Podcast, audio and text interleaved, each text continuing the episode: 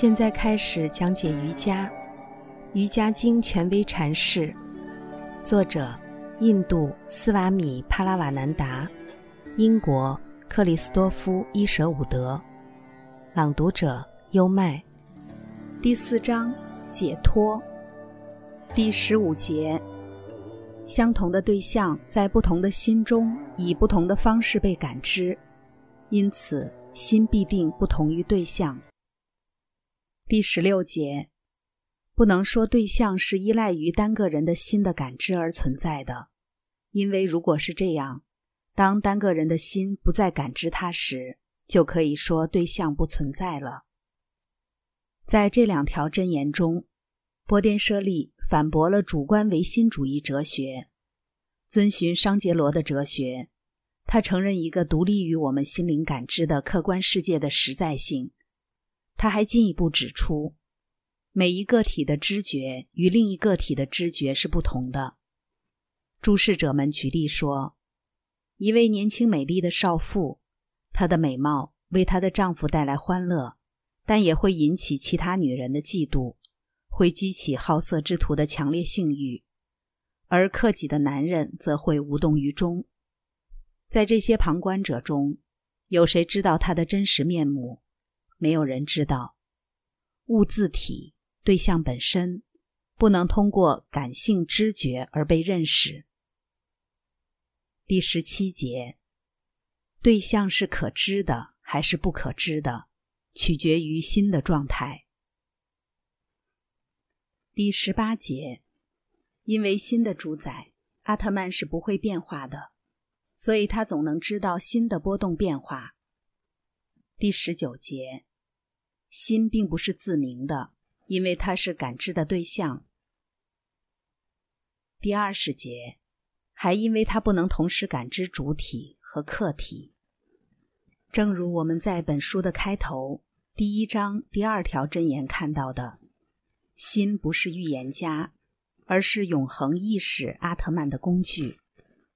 心只是关于对象断断续续的意识。而且这种知觉还随着心本身的波动变化而变化，心始终在变化，被感知的对象也是如此。唯有保持不变的阿特曼，才能提供一个标准。根据这个标准，所有知觉得以衡量。卞喜举例说，有一列行进中的火车，它旁边还有一辆行进的马车，在某种程度上。我们可以发现，它们两者都在运动，但是另有某个静止的东西却是必须的。只有当存在某个不动的别的东西时，运动才能被知觉。你必须通过认识那永远不变的东西来完成整个认知系列。心是感知的对象，正如它在外部世界中感知的任何对象一样。心不是自明的。也就是说，它不像太阳那样是光明的给予者，而是像月亮一样是光的反射者。这个光的给予者即太阳，是阿特曼。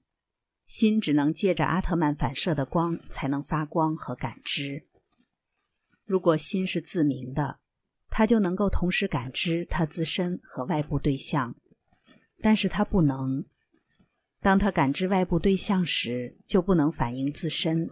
反之亦然。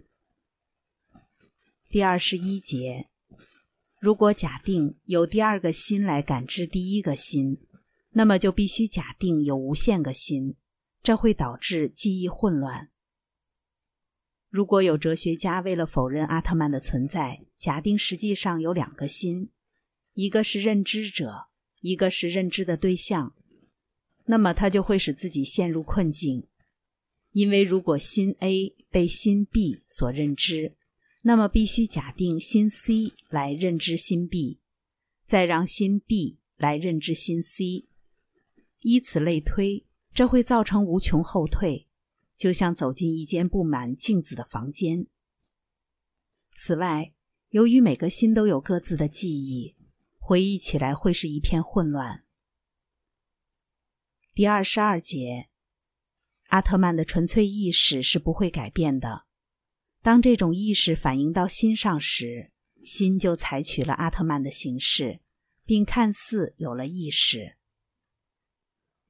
第二十三节，心能够感知，因为它既反映阿特曼，又反映感知对象。